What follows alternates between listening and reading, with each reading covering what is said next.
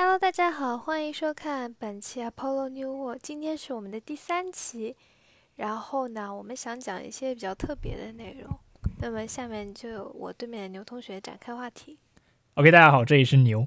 今天呢是一月二十号，我们的录制日期。然后呢，至于我们的情人节马上就要到了，就是二月十四号。所以今天我们想谈论一些关于情感的话题，比如这个今天的话题主题是关于哄人这个话题。哄人这个话题，呃，这个还蛮 tricky 的，因为我们经常会有一种呃 stereotype，就感觉一般都是男生哄女生，但有时候哄人是互相的、双方的。然后我觉得哄人也是蛮难的。而且哄人也是一种非常高的艺术。就像我在跟阿波同学谈恋爱的时候，是到了第五个月的时候，才意识到，哦，原来谈恋爱很需要哄人。其实我也很感谢阿波同学能跟我跟这么久，他也忍受很多不会哄人的缺点。然后我想说，五个月之前我是遭受怎样的折磨，我真的很想把他师姐，然后扔出去。那我这样了解一下你的感受，就是在我五第五个月之前，我不会哄人的时候，你在对我有生气的时候，是一种什么样的感觉？就在我不会哄人的时候，是一我种什么样的感觉？得就是要讲道理吧，我觉得男生女生都要讲道理。然后我就觉得，既然要讲道理，OK，那我就把我就听你把你的道理讲完，然后我再跟你讲道理。但是我发现一个 bug，就有时候两个人产生矛盾之后，这个道理是永远讲不完的，一方必须要做出退让。就有时候我后面就想，我就气了，凭什么老子每次都要把你都要听你把你的破事给讲完，对吧？对啊，就我们会陷到这种陷阱里面，就是说，哎呀，对方是不是我就是我又我又怎么委屈啊？然后对方 对方怎么委屈啊？然后就是为什么你会觉得你委屈？然后为什么每次都是我的错而不是你的错？陷到这种陷阱里面。而我个人是到第五个月才发现这种问题的。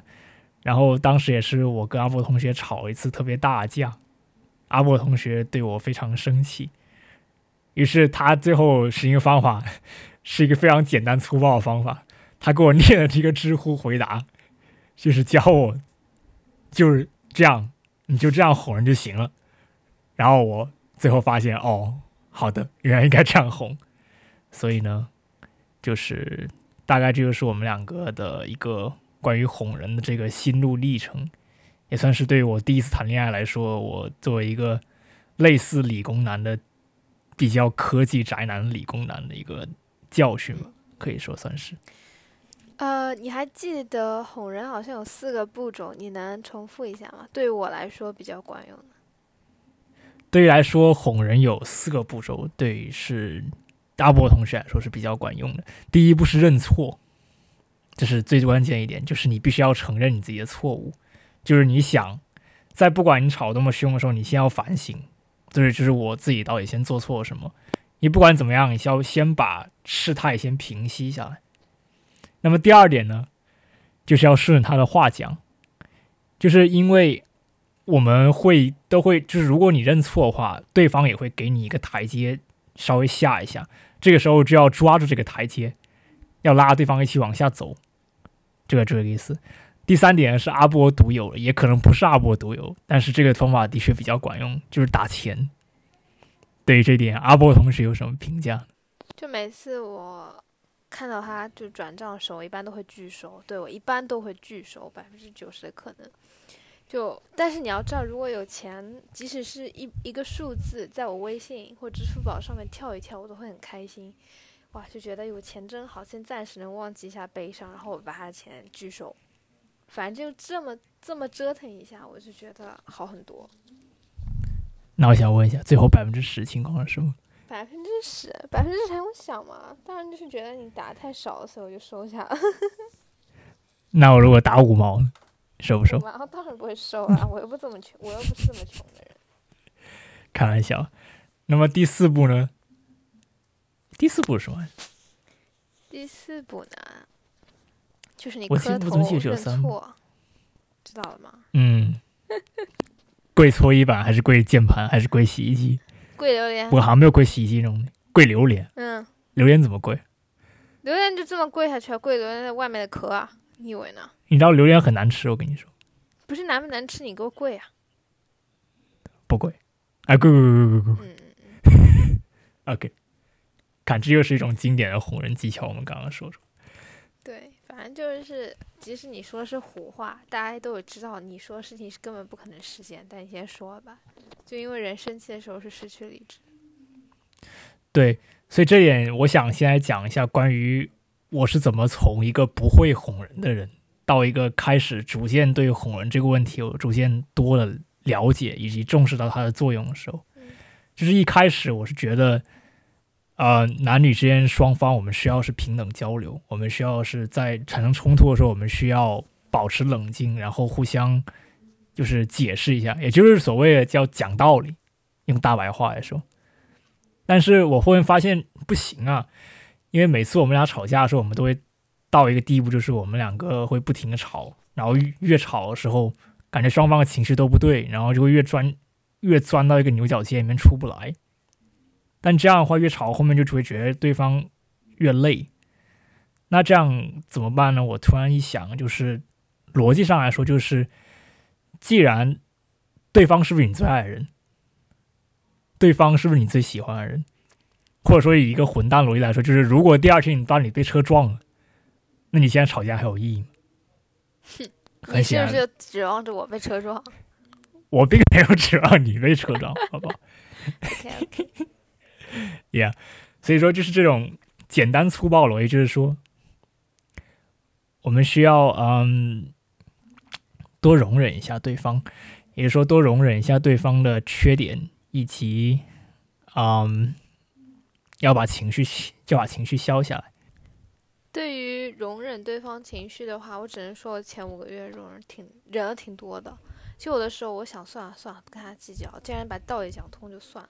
但是后面觉得我有小情绪，因为我觉得我谈恋爱刚开始是属于非常理智的，就是我觉得公私分明，是我的错我就认，不是我的错我就不认。